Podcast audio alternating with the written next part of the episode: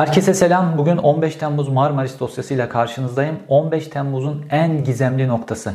15 Temmuz'da Marmaris'te Cumhurbaşkanı Erdoğan var. General Gökhan Sönmez Ateş ve onun askerlerden oluşan timi var. Fakat ikinci izi sürülmeyen gizemli bir tim ve onun yaptıkları var. Bununla ilgili belgeler var. Şehit olan iki tane polis var. Hem askere hem polise ateş eden net olarak tespit edilmiş gizemli bir silah var. General Gökhan Sönmez Ateş'in 16 Temmuz'da Marmaris'ten Ankara'ya gelerek Hava Kuvvetleri Komutanlığı'nı birbirine kattığı konuşması var. Tüm bunların General Semih Terzi ile ilgisi var. Vur emrine uymayan F-16'lar var. Tonla belge var. Huzurlarınızda konuşulmayan 15 Temmuz Marmaris dosyası.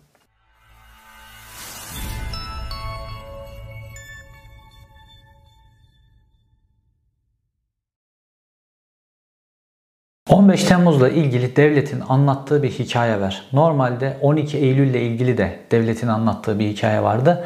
Fakat 20 yıl sonra 12 Eylül'ün hiç de öyle olmadığı ortaya çıktı.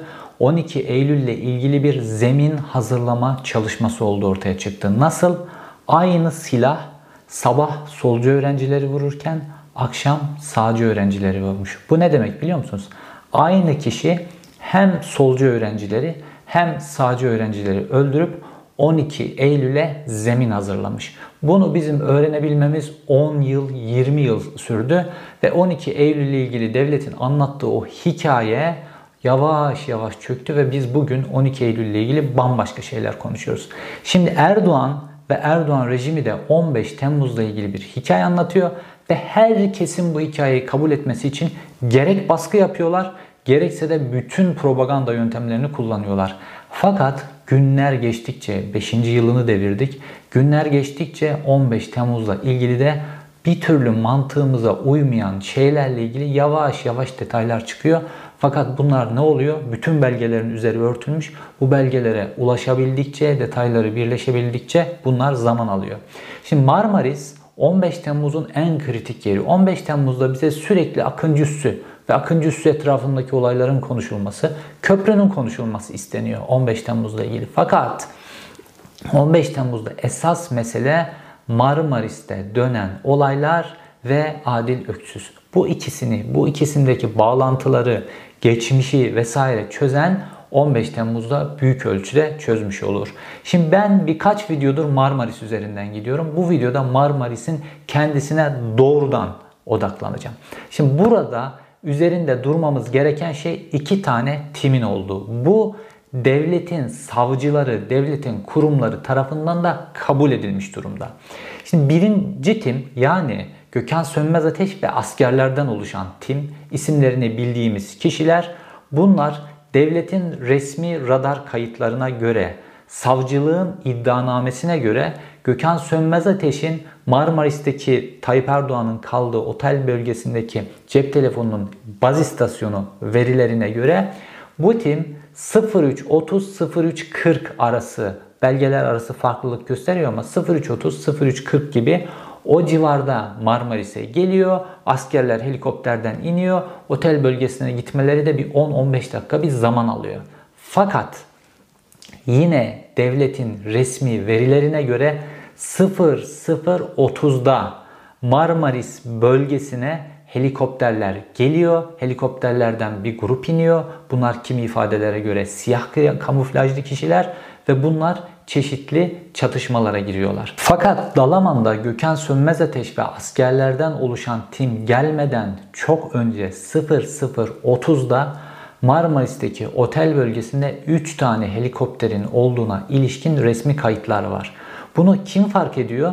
Bunu daha Gökhan Sönmez Ateş içerideyken, o fark etmeden askerler dağdayken vesaire saklanırlarken bunu ilk fark eden Dalaman'daki radar görevlileri ve bunu Dalaman Cumhuriyet Başsavcılığına bildiriyorlar. Ve Dalaman Savcılığına bildirildikten sonra da Dalaman Savcılığı 2016'ya 4413 numarasıyla bir soruşturma başlatıyor. Bu ilk gelen 3 helikopterle ilgili. Hemen 15 Ağustos 2016'da Ankara Cumhuriyet Başsavcı Vekili Ramazan Dinç devreye giriyor. Ve diyor ki gerekçe gösteriyor Akıncı soruşturmasını. Akıncı soruşturmasını gerekçe göstererek Marmaris kaynaklı, Marmaris'te yapılan bütün haberlere yayın yasağı istiyor. Normalde hani Cumhurbaşkanı öldürülmeye çalışılmış o bütün detayların yazılması lazım. Niye yayın yasağı istiyorsunuz? Yayın yasağı istiyor Ramazan Dinç. Buna Dalaman Savcılığı direniyor. Bunun üzerine önce bu konuyu yani o ilk timi araştıran emniyet istihbarattan başlamak üzere oradaki emniyet müdürü, istihbarat görevlileri farklı illere gönderiliyorlar. Ve sonra Ankara Cumhuriyet Başsavcılığı dosyaya el koyuyor ve sonrasında da bu dosyanın üzeri tamamen kapatılıyor. Ve sonrasında bu Ramazan Dinç yani haberlere yayın yasağı isteyen sonra dosyaya el koyup üzerini kapatan Ramazan Dinç Ondan sonra Yargıtay üyeliğine seçiliyor. Jet gibi yükseliyor. Konuyu net olarak anlayabilmemiz ve ispat edebilmemiz için belgeler üzerinden gitmemiz lazım. Birinci belge Dalaman Hava Kontrolörü Ender Namsal'a ait bilirkişi sıfatıyla yazdığı bir belge mahkemeye sunulmuş, iddianameye savcı tarafından konulmuş bir belge. Bu belgeye göre Antalya'dan kalkıp Dalaman hava sahası içerisine giren ve Marmaris üzerinde uzun süre oyalanan 3 tane helikopter var. Ne zaman? 0035-0036'dan itibaren rapora giriyor bunlar. Şimdi belgede siz 21.35-21.36 olarak göreceksiniz bunu. Fakat bu havacılıktaki uluslararası saat olan Zulu saati denilen Greenwich sıfıra göre ayarlanmış bir saat. Türkiye'deyseniz bunun üzerine 3 saat koyacaksınız. 00.35'te 3 tane helikopter Marmaris üzerinde uzun süre oyalanıyor. Bu radar masa kayıtlarında da net olarak görülüyor. Fakat sadece Ender Namsal'ın hava kontrolörü Ender Namsal'ın hazırladığı belgede bu yok. Aynı zamanda Dalaman kule kayıtları var. Dalaman kule kayıtlarındaki yani kule içerisindeki resmi ses kaydında Antalya'dan gelen helikopterler olarak açıkça söyleniyor. Oysa Gökhan Sönmez Ateş ve timinin helikopterleri Çiğli, Çiğli'den Marmaris'e gidiyorlar.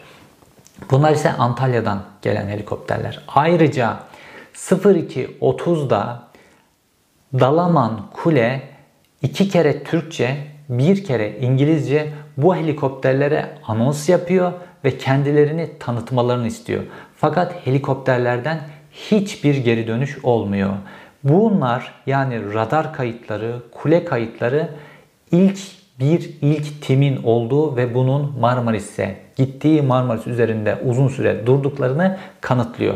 Fakat tek kanıt bu değil. Aynı zamanda emniyetin de o olayın sıcaklığı içerisinde oluşturduğu kanıtlar var.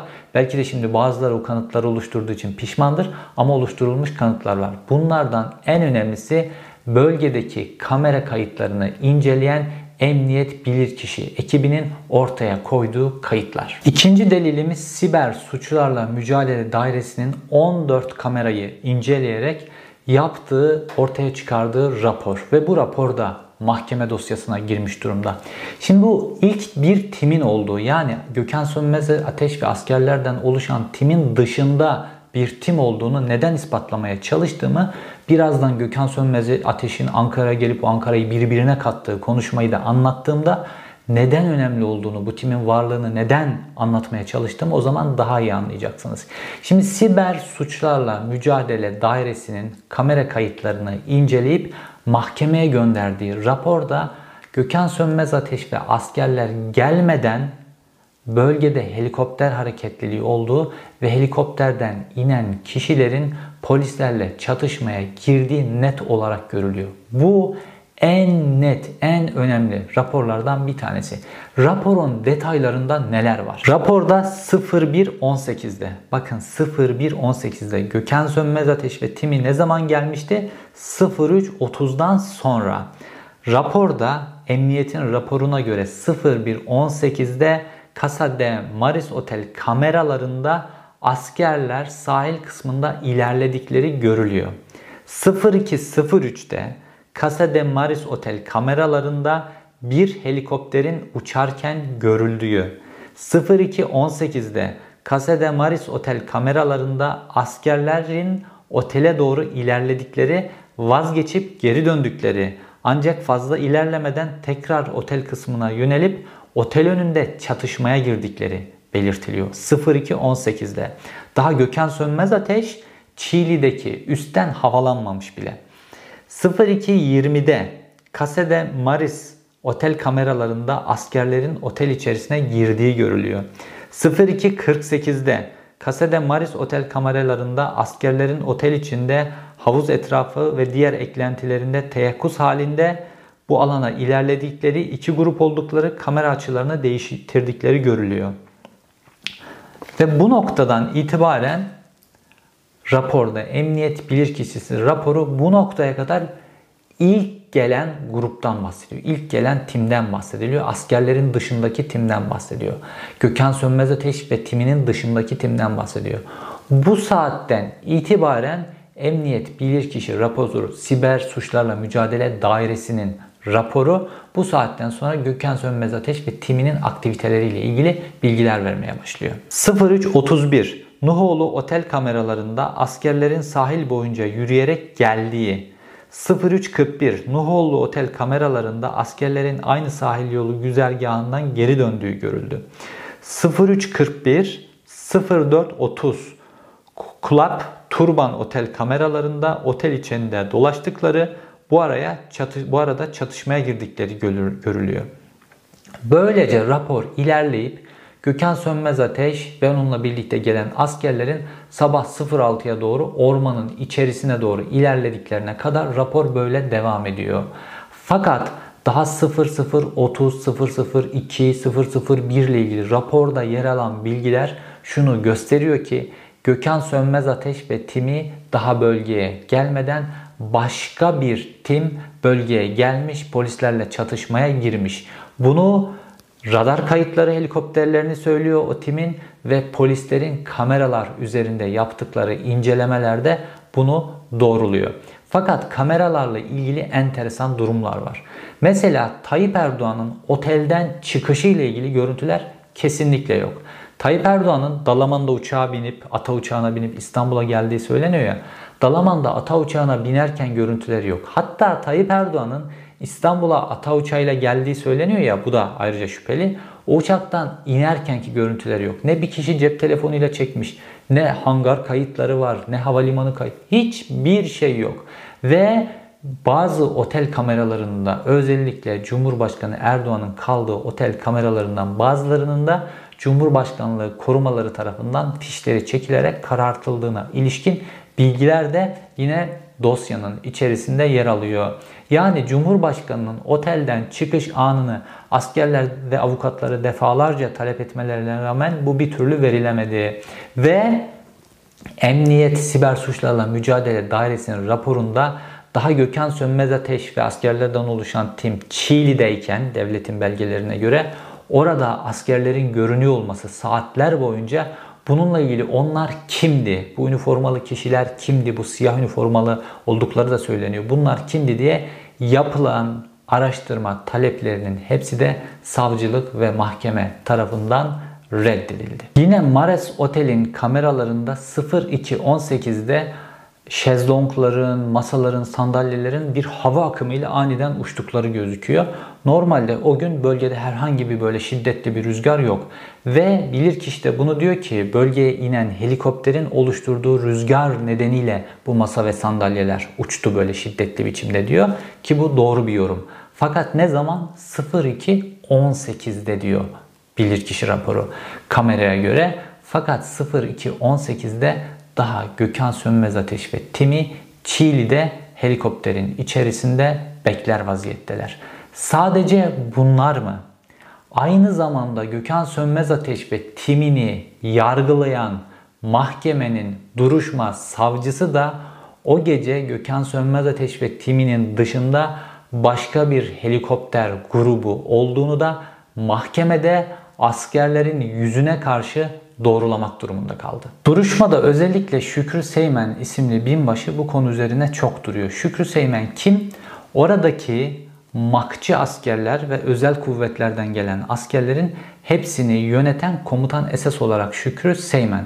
Gökhan Sönmez Öteş normalde orada bir temsilci gibi bulunuyor. Çünkü Cumhurbaşkanı alınıp getirileceği için Cumhurbaşkanının konumu itibariyle işte ona saygılı davranmak vesaire oradaki olayları ayarlamak nedeniyle bir general görevlendirilmiş. Aslında Gökhan Sönmez Ateş'in oradaki görevi Cumhurbaşkanı'nın pozisyonu nedeniyle bir general tarafından getirilmesi nedeniyle Gökhan Sönmez Ateş o timin içerisinde bulunuyor. Fakat askeri ve operasyonel anlamda timi yöneten kişi Şükrü Seymen binbaşı. Şükrü Seymen bütün askerlik kariyerini özel kuvvetler içerisinde geçirmiş birisi. Daha teğmenliğinden özel kuvvetlere girmiş ve 16 yıl boyunca özel kuvvetler içerisinde ki bu çok nadirdir görev yapmış ve özel kuvvetler içerisinde en iyi yetişmiş binbaşılardan bir tanesi olarak gösteriliyor. Operasyon gücü çok yüksek ve alt seviyeleri tarafından da sevilen bir komutan olduğu için bu timin içerisine yerleştirilmiş ve Şükrü Seymen bu konu üzerine çok duruyor. Bu kendilerinden önce gelen tim üzerine çok duruyor. Ve burada Şükür Seymen bir noktada artık duruşma savcısını çok sıkıştırıyor ve mahkeme başkanı da duruşma savcısına iddialara cevap vermesini istiyor. Ve duruşma savcısı mahkemede kayıtlara geçen biçimde başka bir askerlerin dışında Gökhan Sönmez Ateş ve onun timinin dışında başka bir helikopterli grup olduğu ve bunun Marmaris'e geldiği konusunu net biçimde şu ifadelerle doğruluyor. Radar kayıtlarına göre Dalaman hava sahasında gerçekten de sonuç itibariyle alınan raporlara göre tanımsız 3 adet hava aracı tespit edildiği doğrudur. Yine sanığın okuduğu yazışmalar dikkate alındığında da görülecektir ki Cumhuriyet Savcılığı bu araçların niteliğini, güzergahını, kalkış ve varış noktalarını tespit etmek için bütün yazışmaları eksiksiz şekilde yapmıştır. Fakat yapılan tüm bu çalışmalara rağmen maalesef bu araçların ne nitelikleri, ne kalkış noktaları, ne varış noktaları kesin biçimde tespit edilememiştir diyor. Aslında A Haber'de de bu konu kısaca gündeme getirildi ve orada da şu söylendi ki belgelerde de mahkeme belgelerinde de görülüyor. Savcılık bütün kurumlara bu gizemli 3 helikopter kimdir, bunlar kimin helikopteridir, kime aittir, niye oradan kalktı, niye Marmaris üzerinde durdu diye yazışma gönderiyor. Fakat devletin hiçbir kurumu bu yazışmalara cevap vermiyor. Vermediği gibi bu konuyu araştıran emniyet görevlileri de Marmaris'ten, Dalaman bölgesinden başka yerlere sürülüyorlar, gönderiliyorlar. Dördüncü önemli belge ise Cumhurbaşkanlığı korumalarına ait. Tayyip Erdoğan ayrıldıktan sonra otelde orada bazı korumalarını bırakıyorlar ve bu korumalar olaylar, çatışmalar işte bütün o gece gerçekleştikten sonra gördükleriyle ilgili bir olay araştırma tutanağı oluşturuyorlar. Cumhurbaşkanlığı korumaları kendi aralarında. Burada İrfan Paksoy isimli polis memuru açık biçimde şunu söylüyor. Diyor ki 0030'da Cumhurbaşkanlığı korumaları olarak otelin hatta oda numarasını da veriyor. Otelin odasında toplandık beklerken 0030'da dışarıda helikopter sesleri duyduk diyor. Bu net biçimde belgeye geçiyor. Fakat daha o sırada Gökhan Sönmez Ateş ve timi helikopterlerini çalıştırmamışlar bile. Hatta İrfan Paksoy diyor ki o sırada diyor pencereden dışarı baktık sahilde askerlerin ilerlediklerini gördük diyor. Bu da son derece önemli bir nokta. Bizzat Cumhurbaşkanlığı korumaları ilk gelen bir timin varlığını tutanak altına geçirmiş durumdalar ve bu da askerlerin yargılandıkları mahkemenin dosyasının içerisinde var. Fakat bunu da aşan bir belge var. Orada şehit olan polis memurunun hangi saatte şehit olduğuna ilişkin belge. Beşinci belgemiz şehit olan, orada şehit olan iki polis memurundan birisi olan Cengiz Eker'e ilişkin ölüm tutanağıyla ilişkin belge. Şimdi bu tutanağa göre ölüm saati 0043 olarak gözüküyor. Yani Sönmez Ateş ve Timi daha Çiğli'deyken daha helikopterlerinin içerisine binmemişken 0043'te Cengiz Eker'in hayatını kaybettiğine dair, şehit olduğuna dair belge var. Ve bu duruşmalarda en çok konuşulan belgelerden bir tanesiydi. Önce duruşma savcısı da tabi belgedeki bu saat askerler tarafından gösterilince önce bir şok oluyor ve bu belgeyi araştırmaları gerektiği söyleniyor. Sonra geliyor diyor ki Seven Sehven geliyor diyor ki sehven böyle yazılmış. Normalde 3.43 ölüm saati. Fakat 3.43 de tutmuyor. Çünkü 00.30 ile 00.40 arası Gökhan Sönmez Ateş ve beraberindeki askerler Marmaris'e geliyorlar. Onların inmesi helikopterlerden, yürümesi işte kamera kayıtlarına göre birbirlerine askerleri, polisin karşılıklı ateş açması falan daha ilerleyen saatlerde 00.50'yi aşan saatlerde oluyor. Sonra bu saat bir 10 dakika daha arttırılıyor. Bu sefer başka bir belge ortaya çıkar, çıkıyor. Diyor ki bakın bu belgeye göre bu saatte ölmüştür deniyor. Bu arada askerler diyorlar ki tamam şehit polis memuru Cengiz Eker'in bu belgesi var. ikinci bir belgesi var. Diğer polisin o ikinci belgesi var mı diyorlar. Diğer polisin o ikinci belgesi yok. Ve ölüm saatinde böyle değiştirmeler var. Fakat sadece bu değil.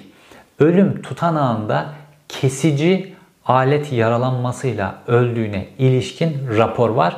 Ve gerçekten de otopsi fotoğraflarını gördüm. Burada göstermek uygun olmayacağı için göstermiyorum. Otopsi fotoğraflarında göğsünün üstünde dümdüz bir kesik var. Ve bunun nedeniyle bu kesici alet yaralanması nedeniyle öldüğüne ilişkinde rapora bilgi geçirilmiş. Fakat sonra savcı bunu değiştiriyor. Ateşli silah yaralanmasına çeviriyor. Fakat kurşunun çıkış deliği yok. Şimdi ateşli silah yaralanması nedeniyle eğer kurşunun çıkış deliği yoksa kurşun vücudun içerisinde olmalı. O zaman o kurşunu bulmak son derece kolay. O kurşunun sahibi silahı bulmak kolay. O silahı kullanan kişiyi bulmak kolay. Dolayısıyla şehit polis memuru Cengiz Eker'i gerçekten öldüren, şehit eden kişiyi bulmak son derece kolay. Fakat kurşun çıkış deliği olmamasına rağmen vücudunun içerisinde o mermi çekirdeği bulunamıyor. Bu çelişkilerden en önemli bir tanesi daha askerler gelmeden orada çatışmaya girildiği ve bir polis memurunun da o çatışmada şehit olduğuna ilişkin en önemli dayanak yapılan belgelerden bir tanesi. Dediğim gibi radar kayıtları, Cumhurbaşkanlığının korumaları, duruşma savcısının yaptığı kabul vesaire bunların hepsi bize bir fotoğrafı gösteriyor. Fakat bir de ifadeler var.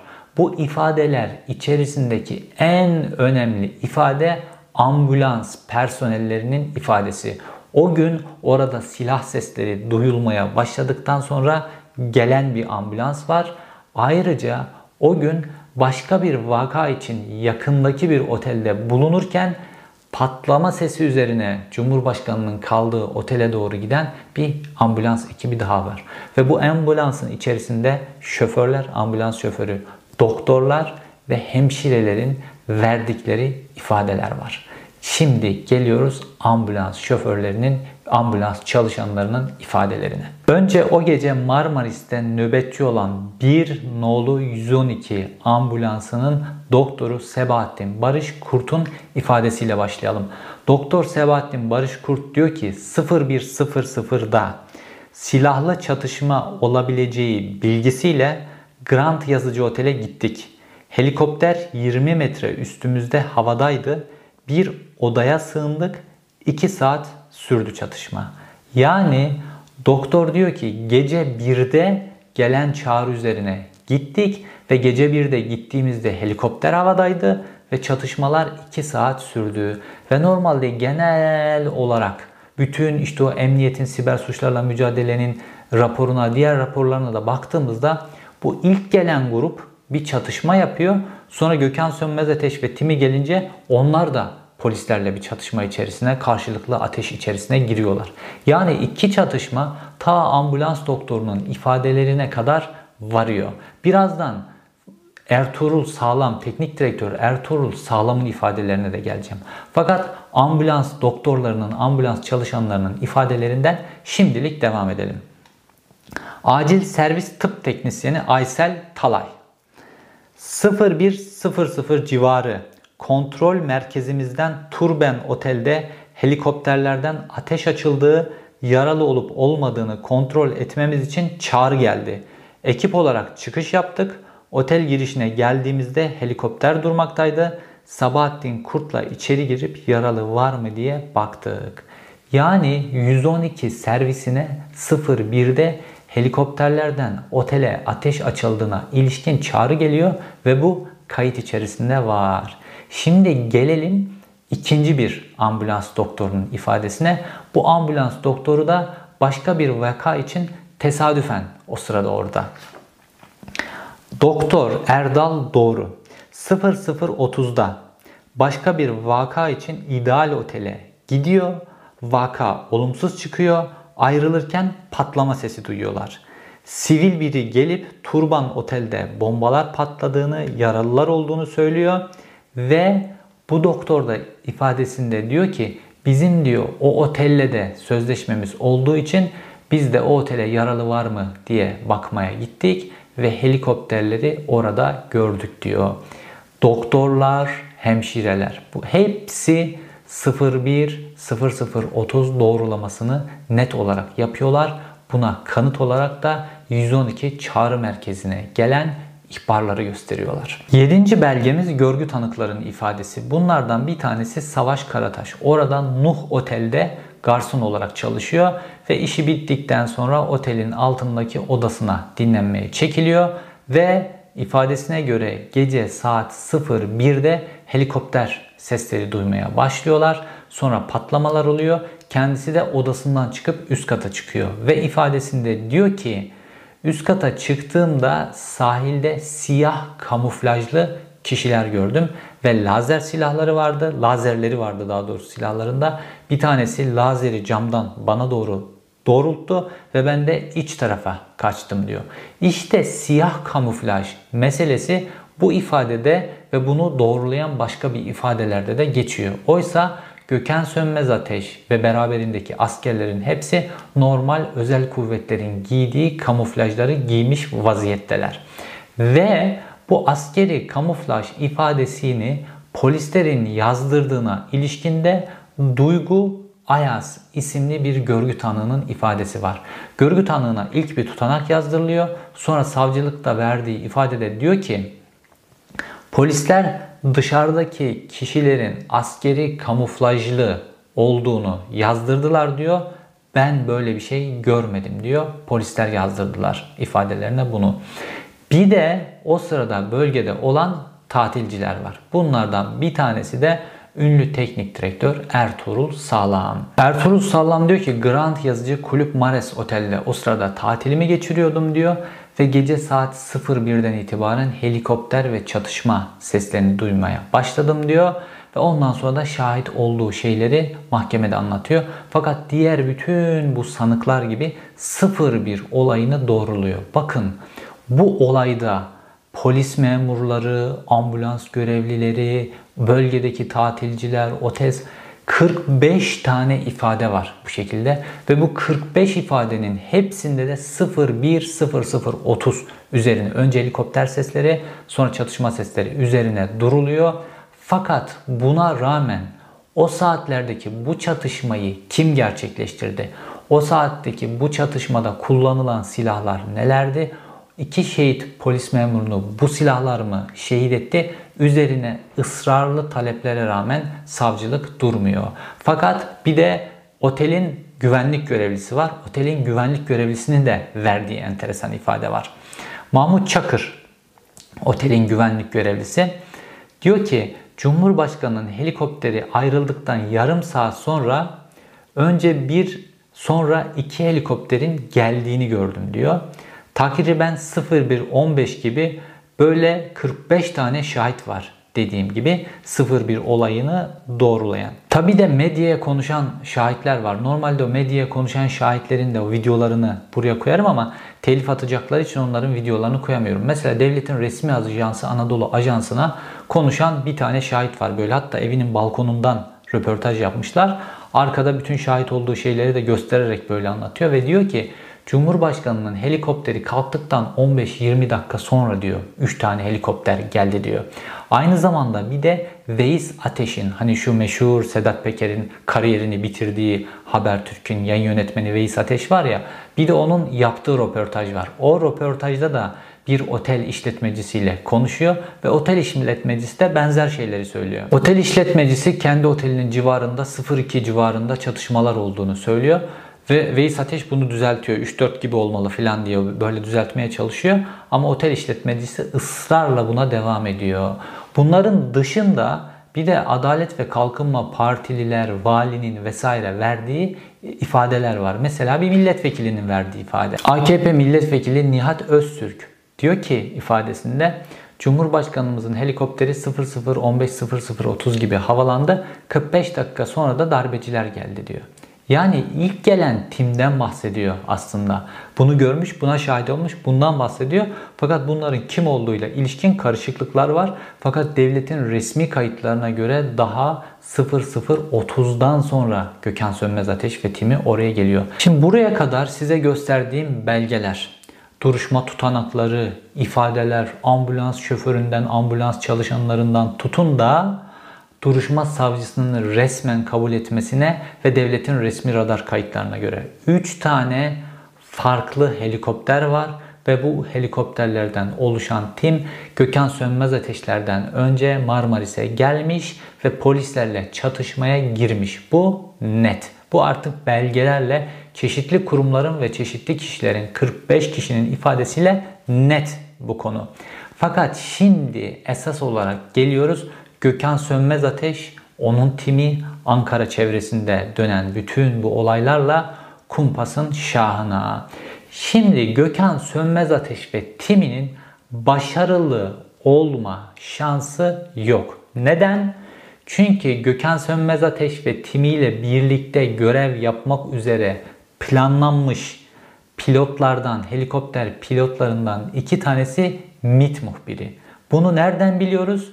Türkiye Büyük Millet Meclisi tutanaklarından Yarbay Murat Bağ Kara Havacılık Okulu Komutan Yardımcısı Türkiye Büyük Millet Meclisi'nin komisyonunda verdiği ifadelerde diyor ki Gökhan Sönmez Ateş ve timiyle orada görevde olan iki tane pilot sabaha kadar Milli İstihbarat Teşkilatı'na bilgi verdiler diyor ve bunlar o timle birlikte her normalde 5 tane helikopter olması lazım. 2 tane helikopteri bozup çalışamaz duruma getirdiler o sırada ve GPS cihazları üzerinden konumlarını yani Cumhurbaşkanı Tayyip Erdoğan'ı almaya gidecek timin konumlarını canlı olarak Milli İstihbarat Teşkilatı'yla paylaştılar. Milli İstihbarat Teşkilatı muhbiri olan askerlerden bir tanesinin ismi de Bahattin Akgül. Bunu hani Milli İstihbarat Teşkilatı'na ihbar yapan, muhbirlik yapanların ismi açıklanmaz ama Bahattin Akgül'ün kendisi kendisini açık ettiği için ismini vermek durumunda kalıyoruz. Kendisinin medya verdiği demeçler oldu böyle. Kaynadı böyle her şey. Ve parçalar birleşmediği için de anlamsız oluyor. Yarbay Bahattin Akgül diyor ki ben diyor Gökhan Sönmez Ateş ve Timi ile birlikte oradaydım diyor. İki tane diğer pilotla birlikte diyor biri teğmen biri yüzbaşı rütbesinde bunlarla birlikte iki tane helikopteri bozduk. Diğer helikopterlerden bir tanesini de bozacaktık ama buna zaman olmadı. Fakat telsiz frekanslarını yani Gökhan Sönmez Ateş ve timinin telsiz frekanslarını Milli İstihbarat Teşkilatı'na verdik. Bütün bilgileri Milli İstihbarat Teşkilatı ile bütün o gece boyunca paylaştık diyor. Yani kendisinin MIT muhbiri olduğunu açıkça söylüyor. Ve bunlar nerede çalışıyorlar? Kara Havacılık Okulu'nda çalışıyorlar. Hatırlayın bütün o darbenin deşifre olmasını sağlayan hikayedeki bir e, asker var ya o da Kara Havacılık Okulu'nda pilot ve o gün e, iddiaya göre işte öğleden sonra gidiyor Milli İstihbarat Teşkilatı'na ve bu bilgiyi veriyor. Ondan sonra darbe deşifre oluyor vesaire. Şimdi Kava Haracı, Havacılık Okulu'nun içerisinde Gökhan Sönmez Ateş ve timinin içerisine de iki tane Milli İstihbarat Teşkilatı muhbiri konulduğunu da bilgisi de böylece açığa çıkınca şimdi fotoğraf daha da netleşiyor. Şu an ben ne düşünüyorum biliyor musunuz? O askerin hani MIT'e gidip ilk darbe ihbar eden asker var ya bütün bu olayın da organizasyon olduğunu düşünüyorum. Yani biz önceden hiçbir şey bilmiyorduk gibi o asker oraya giderek belki de hikayeyi tamamlıyor. Çünkü sadece kara havacılık okulunun içerisinde MIT'e çalışan bu kadar asker olamaz. Normalde kurumlar arasında böyle birbirlerine mesafeler vardır. Böyle bu kadar MIT muhbiri askerin bir noktada olması böyle çok akla mantığa yakın gelmiyor. Fakat gerçekten de telsiz frekansları verildiği için Gökhan Sönmez Ateş ve timinin bütün konuşmaları MİT tarafından dinleniyor. Niye? GES komutanlığı MİT'e ait. GES komutanlığı ne demek? Türkiye ve çevresindeki bütün ülkelerdeki telsiz konuşmalarını, telsiz kestirmelerini tespit edebilecek teknolojiye sahip komutanlık Hakan Fidan'ın gelmesinden sonra Genelkurmay'dan alınıp Hakan Fidan'ın yönettiği Milli İstihbarat Teşkilatı'na verilmişti. Ayrıca yine MIT'e çalışan Yarbay'ın ifadesine göre GPS cihazları var. Dolayısıyla Gökhan Sönmez Ateş ve timinin konumları belli. Artı kendi içlerinde o sırada yaptıkları konuşmaların hepsi MIT'e aktarılıyor. Planları, planlamaları her şeyi aktarılıyor Milli İstihbarat Teşkilatı'na. Dolayısıyla Gökhan Sönmez Ateş ve timinin başarılı olma şansı yok. Ve orada aslında yeterli bir polis gücü gidip Gökhan Sönmez Ateş ve timini daha orada hareket etmeden gözaltına alabilirdi. Fakat ne yapılıyor biliyor musunuz? Polis gücü orada Çiğli'de bekleyen Gökhan Sönmez Ateş ve timini gözaltına almaya gitmiyor. Polis timi Tayyip Erdoğan ayrılmasına rağmen Grand Yazıcı Otel ve etrafına Marmaris'e gönderiliyor. Kim tarafından? Cumhurbaşkanlığı özel kalemi Hasan Doğan tarafından. Yine tutanaklara göre Hasan Doğan o gün bölgedeki emniyet müdürlerini arıyor. Diyor ki elinizde ne kadar kuvvet varsa Marmaris'e otel bölgesine gönderin. Hasan Doğan bunu ne zaman söylüyor biliyor musunuz? Kendisi ve Cumhurbaşkanı ayrıldıktan sonra normalde Cumhurbaşkanlığı özel kalem müdürü ya da herhangi bir Türkiye Cumhuriyeti vatandaşı esas olarak çatışmanın çıkmasını engeller. Fakat Hasan Doğan nasıl hareket ediyor biliyor musunuz? Milli İstihbarat Teşkilatı'nın telsiz konuşmalarını Gökhan Sönmez Ateş'ten aldığı bilgiler çerçevesinde Gökhan Sönmez Ateş ve timi oraya gelecek ve onlar geldiğinde bu kadar karşılarında büyük bir polis gücü görüp çatışma çıkması o tim personelinin tamamının imha etmesi üzerine. Oysa verecekleri ifadeler belki değerli konunun açığa çıkması açısından ve esas olarak o bölgede siviller de var. Çatışma çıkmaması lazım. Polislerin hiç kimsenin hayatını kaybetmemesi lazım. Fakat Hasan Doğan buna doğru bir hareket yapıyor ve Gökhan Sönmez Ateşleri de oraya yönlendiriyorlar. Gökhan Sönmez Ateşleri, Gökhan Sönmez Ateş'in ifadesine göre bizi Marmaris'teki otele gönderen irade o sırada Cumhurbaşkanı'nın oradan ayrıldığını biliyordu. Biz oraya yem olarak gönderdi diyor. Ve baktığımızda zaman çizelgesine Gökhan Sönmez Ateş ve timine Çiğli'den kalkış emri verildiğinde Tayyip Erdoğan İstanbul'a varmış. Tayyip Erdoğan FaceTime görüşmesini Hande Fırat'la yapmış. Otelden ayrılmış. Bunu bütün Türkiye, bütün dünya biliyor. Fakat cep telefonları kapalı, telsizleri açık, helikopterleri çalışır vaziyette bekleyen Gökhan Sönmez Ateş ve timi dışında. Olayları tam anlayabilmemiz için, dönen dolapları tam olarak anlayabilmemiz için Gökhan Sönmez Ateş'ten iki tane örnek vermeliyim size öncelikle. Bunlardan bir tanesi duruşma sırasında geçiyor. Gökhan Sönmez Ateş diyor ki kendimi diyor William Wallace gibi hissediyorum diyor. Braveheart filmi var ya Mel Gibson'ın meşhur bol ödüllü filmi.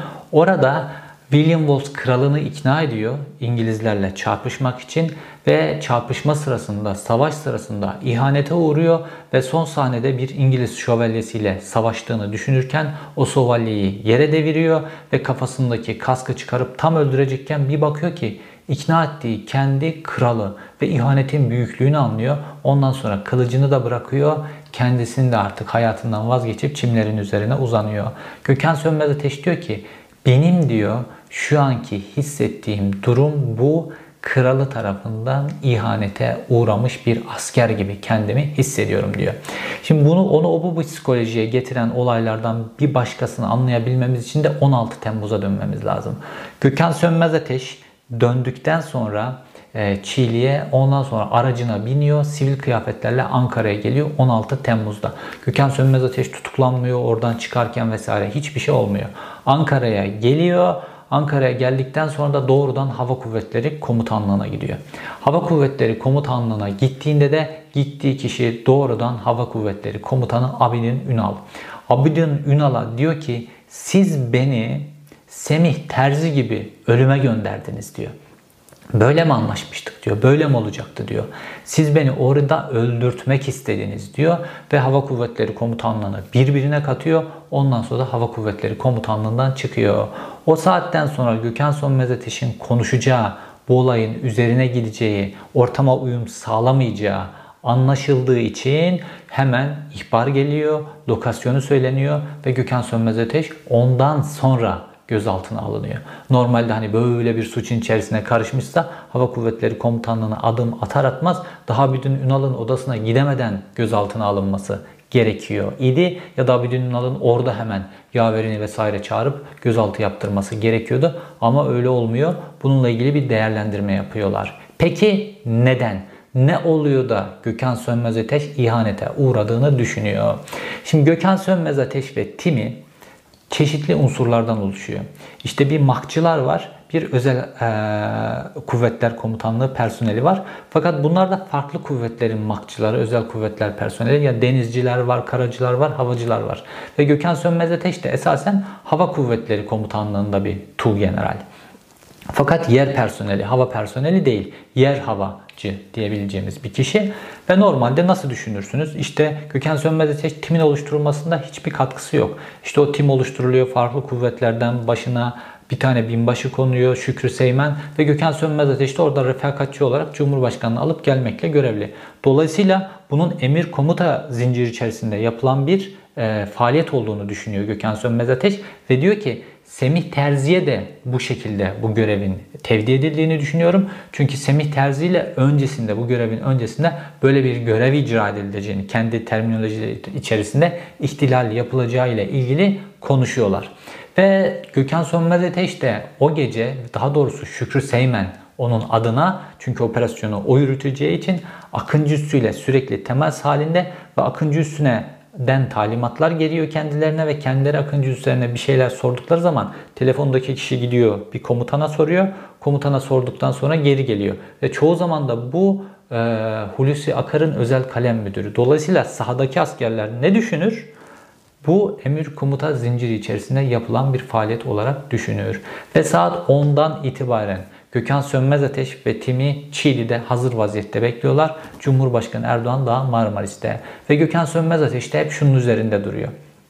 Diyor ki bana diyor ömür boyu hapis cezası verilecek, işkence yapıldı filan. Alacağım cezayı zaten biliyorum.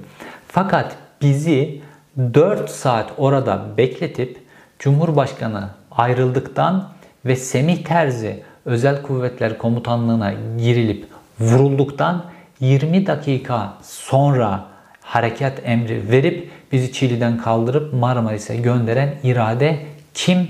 Bu tuzağı bize niye kurdu? Semih e, Terzi'nin vurulması ve Gökhan Sönmez Ateş'in kendisinin de benzer biçimde vurulacağına ilişkin öngörüsünü besleyen nokta bu. Normalde baktığımızda büyük bir mantıksızlık söz konusu. Çünkü Gökhan Sönmez Ateş ve Timi Çiğli'de bekliyorlar. Onlara önce operasyon talimatı geliyor saat bir buçuk gibi. Sonra iptal ettik deniyor. Ve motorlar çalışıyor helikopterin motorları. Ve yakıt kaybına uğruyorlar motorlar bu çalışma sırasında. Motor çalışır vaziyette bekletiliyorlar. Saat 02, 15.02, 30 arasında operasyon emri veriliyor ve Gökhan Sönmez Ateş ve beraberindekilerden oluşan 3 helikopter havalanıp otel bölgesine doğru gidiyorlar. Bu kalkış yapıldığında ne olmuş? Semih Terzi vurulduktan hemen sonra geliyor bu emir ve bu kalkış yapıldığında Cumhurbaşkanı Erdoğan otelden ayrılmış. Hande Fırat'la FaceTime görüşmesi yapmış. İstanbul'a doğru yola çıkmış. Havalimanında inmek üzere. İstanbul'da işte o meşhur konuşmasını yapmak üzere. Yani bütün Türkiye artık darbe girişiminin bastırıldığını, tutuklamaların başladığını, savcılıkların soruşturma açıldığını, Tayyip Erdoğan'ın halkı meydanlara bütün Türkiye Tayyip Erdoğan otelden ayrıldığını biliyor. Hatta Tayyip Erdoğan'ın o meşhur bir otelden çıkışındaki bir konuşma var ya orada o konuşma 004'te kaydedilmiş bir konuşma. Ve 004'te Facebook üzerinden de oradaki birkaç tane muhabiri bu konuşmayı canlı olarak yayınlıyor. Ve muhabirlerden bir tanesi diyor ki Marmaris'te mi kalacaksınız diyor Cumhurbaşkanı Erdoğan'a. Cumhurbaşkanı Erdoğan diyor ki hayır ayrılıyorum diyor. Yani 004'te Cumhurbaşkanı ayrılacağını söylemiş. Televizyonlara önce Hande Fırat'a sonra A Haber'e sonra TGRT Haber'e bağlanmış. Bu konuşmaları yapmış. Otelde olmadığı net. Fakat buna rağmen Gökhan Sönmez Ateş ve timi önce bir buçukta görev iptal ediliyor. İptal edildikten motorları çalıştırılmaya devam edip yakıtları azaltılıyor. Ondan sonra da 02.15 02.30 arasında kalkıyorlar.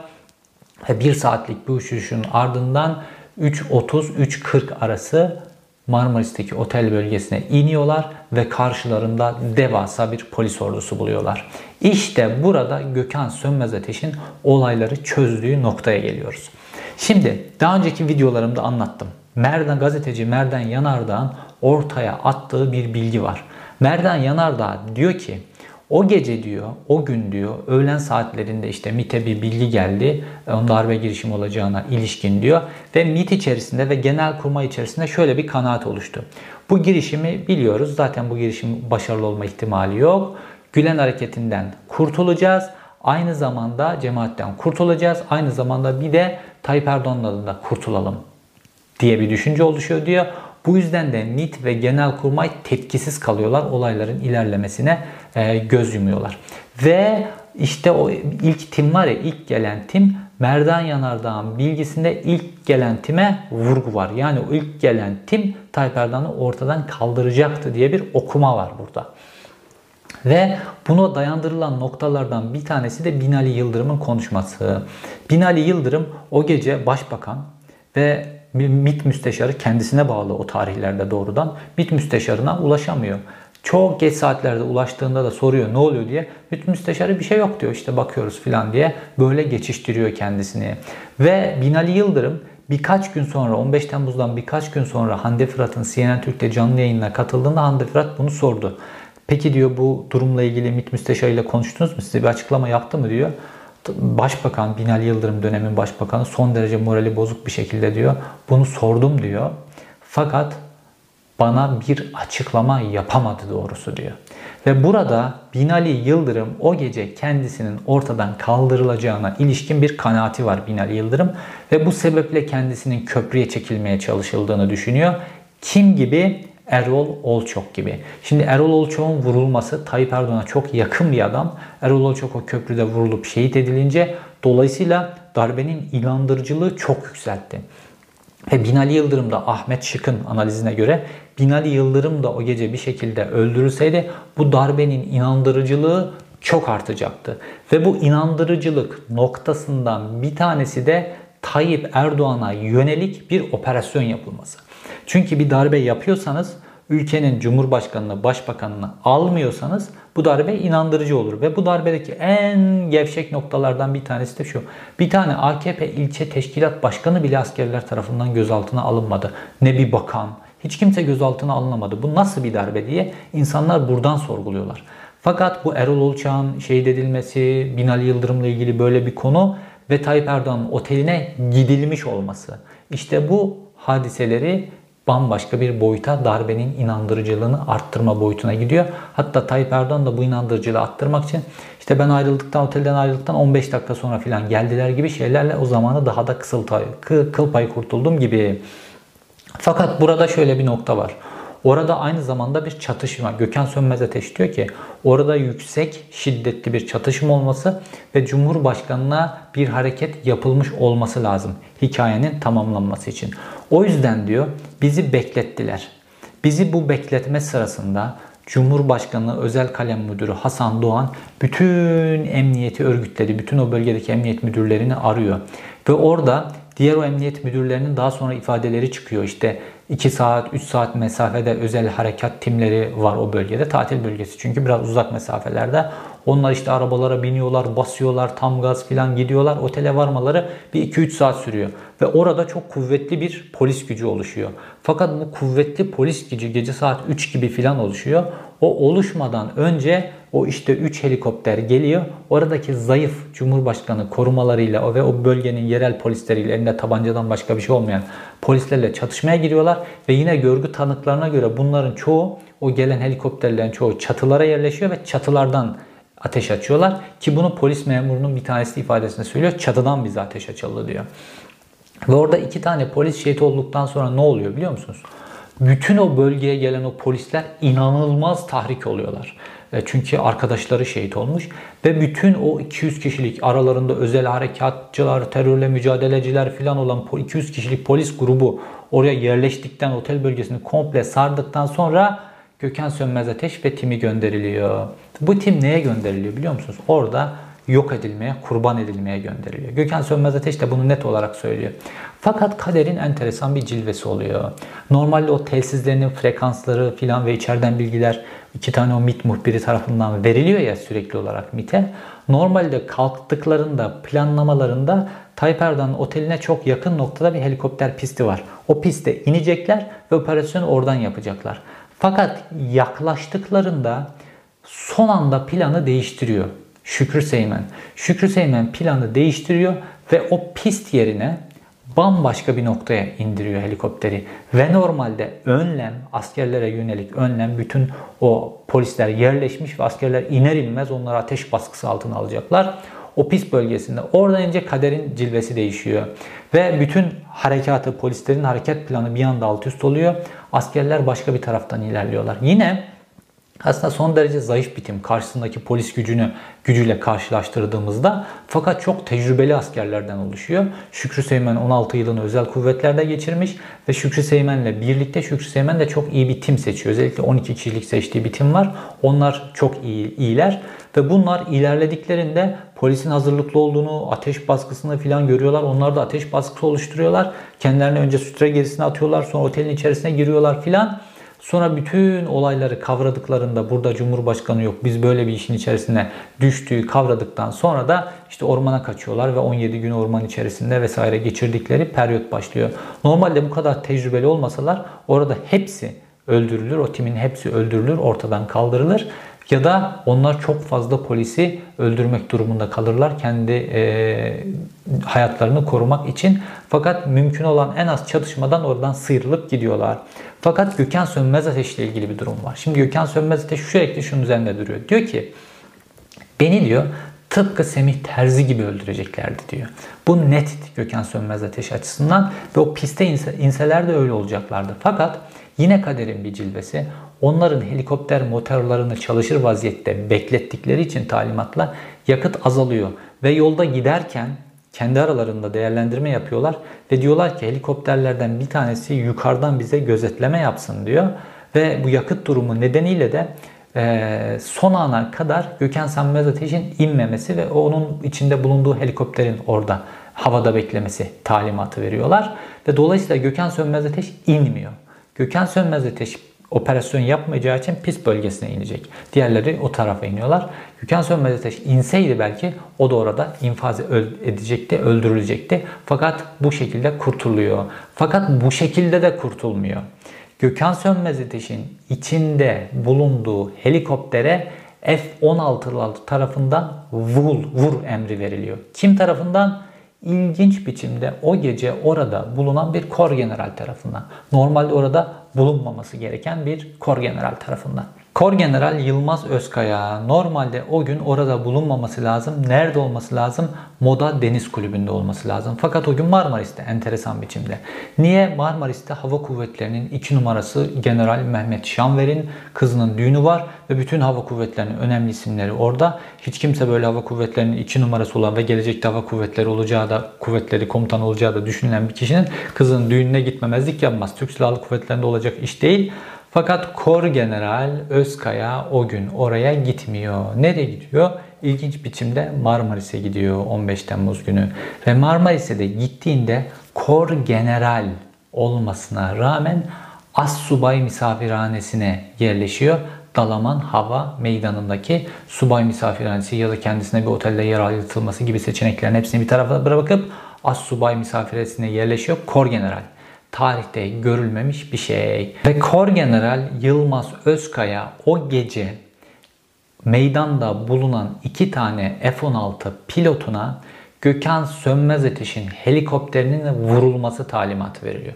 Çünkü Gökhan Sönmez Ateş'in helikopterinin de yakıtı azalınca ve yerdeki askerler de burada bir kumpas var, burada Cumhurbaşkanı yok filan bilgisini verince Gökhan Sönmez Ateş üste dönüp yakıt alıp sonra gidip askerleri almak için bir plan yapıyor.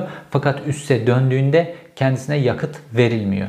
Yakıt verilmediği gibi yakıt tankerinin sigortaları bozulmuş, lastikleri patlatılmış vesaire. Bunların hepsi önceden yapılmış hadiseler ve dolayısıyla gidip o askerleri alamıyor. Fakat yakıt ikmali yapıp geri dönmek için havadayken iki F-16 pilotuna Kor General Özkaya, Gökhan Sönmez Ateş'in helikopterini vurma talimatı veriyor.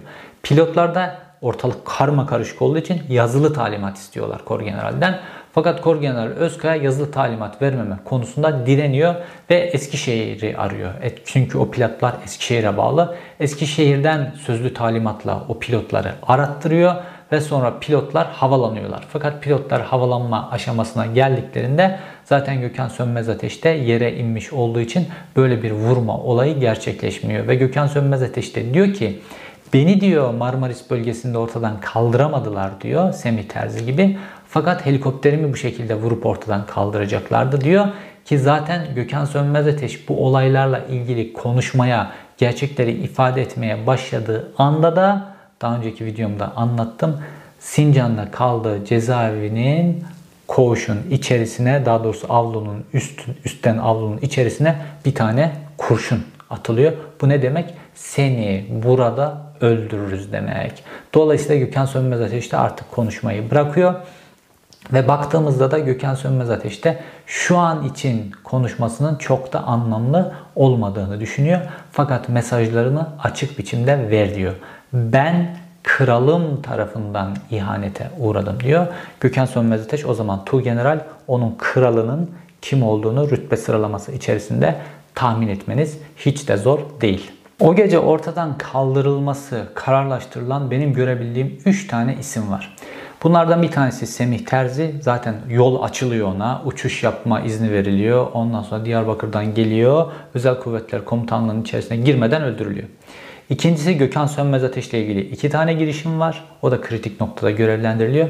Fakat Gökhan Sönmez Ateş de bir biçimde bundan kurtuluyor. Üçüncü kişi de Akın Öztürk. Darbenin bir numarası olarak gösterilen kişi. Akın Öztürk de o gün yolu açılıyor ve Akın Öztürk de helikoptere binip Cumhurbaşkanlığına gidecek şekilde helikoptere yürürken oradaki havadaki uçaklardan bir tanesi o bölgeye hafif bir ateş açıyor. Hafif bir silahla ateş açıyor ve e, seken parçalardan bir tanesi Akın Öztürk'ün bacağından hafif biçimde yaralanmasına neden oluyor. Ve Akın Öztürk havanın kendisi için güvenli olmadığını anladığı için geri dönüyor. Bu geri dönüş Akın Öztürk'ü belki de ölümden kurtuluyor. O helikopterin içerisine binseydi tıpkı Ankara'da vurulan ikinci helikopter gibi belki de Akın Öztürk de ortadan kaldırılacaktı. Peki bu Gökhan Sönmez Ateş, Semih Terzi ve Akın Öztürk'ü birleştiren nokta ne? Bu üç kişi de askerlik kariyerlerinde böyle hani böyle askerlikle kafayı kırmış tipler var ya böyle askerliklerinde çok böyle disiplinli ve altları tarafından böyle askerlik disiplini olan ve altları tarafından da çok sevilen kişi. Hatta Semih Terzi'nin aleyhine ifade veren Özel Kuvvetler Komutanlığı'nın personellerinin ifadelerine bakın. Onlar da mesela ikna olmaları, o yola çıkmaları sebeplerinden bir tanesini ya da onların beraat edenlerden de söz ediyorum. Diyorlar ki Semih Terzi özel kuvvetlerde herkes sever diyorlar. Gökhan Sönmez Ateş de aynı biçimde. Abidin Ünal da Hava Kuvvet, e, Akın Öztürk de Hava Kuvvetleri Komutanlığı içerisinde aynı zamanda böyle sevilen bir kişi. Hatta Akın Öztürk lojmanında otururken Akıncı üstüne gönderilmesinin sebeplerinden bir tanesi de ya bu çocuklar anca senin lafını dinlerler filan diye onu o şekilde oraya yönlendiriyorlar. Fakat üçünün de ortadan kaldırılması ile ilgili bir planlama yapılmış anlaşılan. Fakat kaderin cilvesiyle Semih Terzi için bu plan işlemişken diğer ikisi için bu plan işlememiş gözüküyor. Çünkü bu kişiler aynı zamanda 15 Temmuz'da ilgili gerçekleri de ortaya çıkarabilecek kişiler. Fakat buna fırsat verilmedi. Mesela Gökhan Sönmez Ateş'in olayları erken çözemesi, çözmesini engelleyen en önemli hamlelerden bir tanesi ona sürekli bir trafik yaptırmak. Mesela hakkında başka davalar da açılıyor. İstanbul'da, Ankara'da filan başka davalar açılıyor. İşte Akıncı, Üstü Çatı davası vesaire. Gökhan Sönmez Ateş'e sürekli cezaevi ring, ring aracı içerisinde bir oraya gönderiliyor, bu buraya gönderiliyor. Sürekli hareket halinde ve belgeleri doğru düzgün inceleme şansı verilmiyor. İki, okuma gözlüğü verilmiyor. Ben bile evrakları okurken zorlandım. Okuma gözlüğü verilmediği için bazı dosyaların ek klasörlerini okuma şansı bulunmuyor. İkincisi, üçüncüsü belgeler, ek dosyalar, ek klasörler, işte radar kayıtları, ifadeler falan çok fazla. Binlerce sayfa. Bunları okumak için bir zaman lazım ve bunlar sadece tutuklu o tim personeline dijital olarak veriliyor DVD içerisinde ve koğuşlarında da bilgisayar yok. Bilgisayar odasını kullanma hakkı da sadece hafıza içi günde 1 saat veriliyor. O da 4 ay süreyle bu hak veriliyor. bu süre içerisinde o belgelerin hepsini inceleme şansları yok. Ve Marmaris dosyası 8 ay içerisinde bitirildi. Bakın bu kadar çelişkilere, bu kadar olaylara rağmen bütün bu darbe yargılamaları içerisinde en hızlı ve ilk sonuçlandırılan dosya Marmaris dosyasıdır. Jet hızıyla 8 ayda bitirdiler. 8 ayda Türkiye'de boşanamıyorsunuz bile. Böyle bir şey bile söz konusu değil. Fakat o dosyayı böyle jet hızıyla kapattılar. O dosyadaki özellikle ilk timi araştıran emniyet personelini dağıttılar. Savcıyı gönderdiler. Ondan sonra Ankara'dan dosyaya el konulup onunla ilgili de yayın yasağı getirtildi ve olayın üzeri tamamen kapatıldı. Tüm bunları organize eden Ankara Cumhuriyet Başsavcı Vekilini de ödül olarak Yargıtay'a üye olarak gönderdiler. Marmaris hadisesinde hakikatin ortaya çıkartılması 15 Temmuz'un bütününü anlayabilmemiz açısından da son derece mühim. Şimdi herkes ne suç işlediyse sadece bu suçtan suçlanmalı. Fakat o askerlik mesleği içerisinde öyle enteresan şeyler oluyor ki sivil mahkemeler bunları da hiç dikkate almıyorlar. Mesela o cuma günü 15 Temmuz cuma günü nöbette olanlar yanıyor, nöbette olmayanlar bir şey olmuyor. Ya da mesela askeri öğrenciler, köprüye götürülenler. Asker öğrencileri sırayla çıkartıyorlar. işte gideceksiniz diyorlar. Otobüslere bindiriyorlar. Otobüsün kapasitesi doluyor. Otobüse binmeyenler beraat ediyor. Binenler ve köprüye gidip sadece otobüsün içerisinde oturanlar müebbet hapis cezası alıyor. Ya da o gece sadece komutanın emrini sorgulamadan bir emrini yapıyor, bir kişiyi öldürmüyor vesaire bunların hepsi de darbeye iştirakten yargılanıyorlar. Ve bu Marmaris'teki tim de işte Türk Silahlı Kuvvetleri'nin göz bebeği diyebileceğimiz özel kuvvetler içerisinde de en seçkin isimlerden oluşuyor.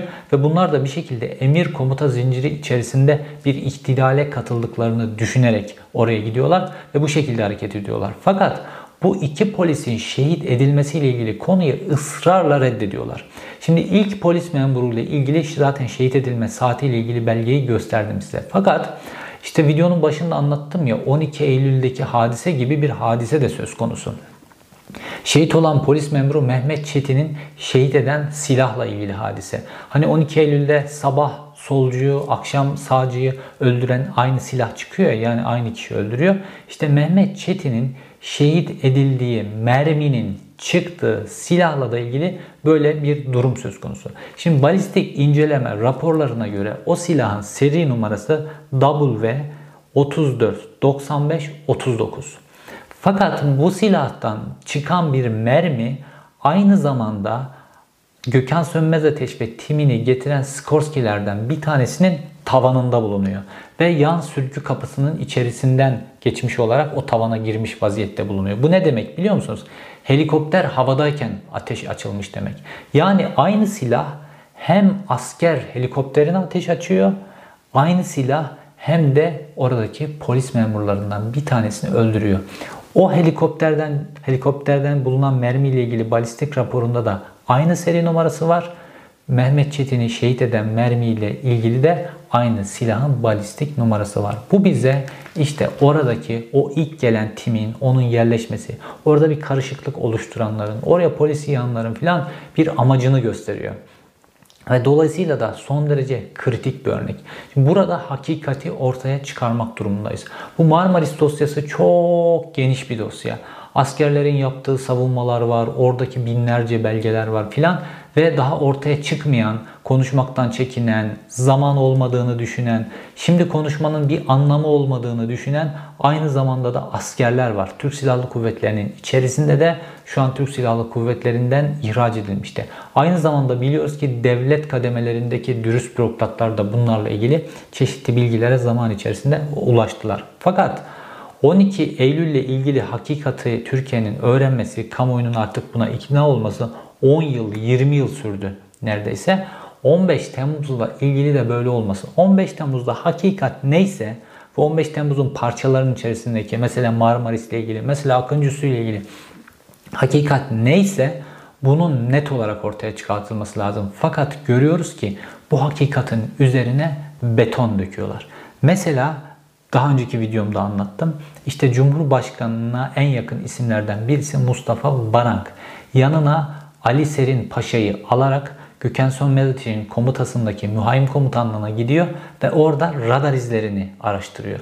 Neyin radar izlerini? İşte o ilk gelen grubun radar izlerini araştırıyor ve bu bilgiyi açıkladıktan sonra ne yaptı? Hulusi Akar bu bilginin üzerine beton döktü. Ali Serin'i Genelkurmay İstihbarat Başkanlığından aldı. Videomdan sadece 6 gün sonra Hava Kuvvetleri Lojistik Komutanlığı'na tenzili rütbe yaptı. Oraya düşürdü ve onu tamamen susturdu. Oysa olayı araştırması gerekiyordu. Fakat şunu da bilmiyoruz. Yani ortaya o kadar çok bilgi çıkıyor ki belki de Mustafa Varank oraya o helikopterle ilgili kayıtları silmeye gitti belki de. Bütün bu hadiseler ortaya çıkınca belki de bunun için gitti. İşte bunu ancak bağımsız yargı ortaya çıkarabilir. Bağımsız yargı Ali Serin'i çağırıp dinlemeli. Bağımsız yargı o gece orada mühaim komutanlığında Mustafa Varank ve Ali Serin bir şey buldular onun kopyasını mı aldılar? Yoksa bir şeyi imha mı ettiler? Filan bunların hepsini bağımsız yargının ortaya çıkartması lazım. Ve işte o 45 kişi saat 1'de oraya bir tim geldiği ve çatışmaya girdiği 3 tane helikopter geldiğini söylüyor. Bu 45 kişinin ifadesini bağımsız yargı dikkate almalı. 45 kişi ve farklı mesleklerden tatilcisinden ambulans şoförüne, cumhurbaşkanı korumasından polise 45 kişi ve içinde yabancı turist de var. 45 kişi aynı şekilde yanılmış olamaz. Bunun üzerine gidilmesi gerekiyor. Fakat bunun üzerine gidilmeye. Onun dışında oradaki askerler Cumhurbaşkanı tam olarak otelden ne zaman çıktı? Bunun saatini öğrenebilmem için lütfen güvenlik kamerası görüntüsünü verin diyorlar. Fakat bu talep reddediliyor. Bu talebin reddedilmesinin amacı ne? Herkes Cumhurbaşkanı'nın otelden çıktığını ve gittiğini biliyor. Fakat tam olarak ne zaman nasıl? Bu son derece önemli. Mesela ata uçağıyla Cumhurbaşkanı'nın Dalaman'dan gelip İstanbul'a indiği anlatılıyor. Şimdi ben bütün o belgelere baktığımda bu durum çok şüpheli. Ben şu an Cumhurbaşkanı'nın ata uçağıyla İstanbul'a geldiğine inanmıyorum. Cumhurbaşkanı'nın ata uçağından indiğine dair bir tane kamera kaydı yok. Ne hangar kayıtları, ne Atatürk Havalimanı'nın kayıtları, ne bir tane cep telefonuyla orada birisi çekmiş. Hiçbir şey yok. Bu da şüpheli. Dolayısıyla 15 Temmuz'da bize anlatılan bir hikaye var. Bu hikayeyi ben yemiyorum açıkçası. Yani devletin anlattığı bu hikaye inandırıcı değil. Her yerinden tek tek dökülüyor. Dolayısıyla hakikati bulmak için çabalıyorum. Ben herkesin de bu hakikatin peşinde olmasını istiyorum. Çünkü sadece Türkiye'de değil, bütün ülkelerde devletler büyük hadiselerle ilgili bir hikaye anlatırlar ve o hikaye kamuoyunu inandırmaya çalışırlar. Yıllar yıllar sonra tarih kitaplarında o hikayenin aslında öyle değil de böyle olduğu ortaya çıkar. Fakat o süreç içerisinde ülke pek çok şey kaybeder, pek çok insanın hayatlarını kaybeder, ömürlerinden yıllar gider. Bu video Marmaris dosyasında hakikati ortaya çıkarma çabalarından bir tanesiydi. Mümkün olan her şeyi belgeleriyle sunmaya çalıştım. İzlediğiniz için teşekkür ederim. Bir sonraki videoda görüşmek üzere.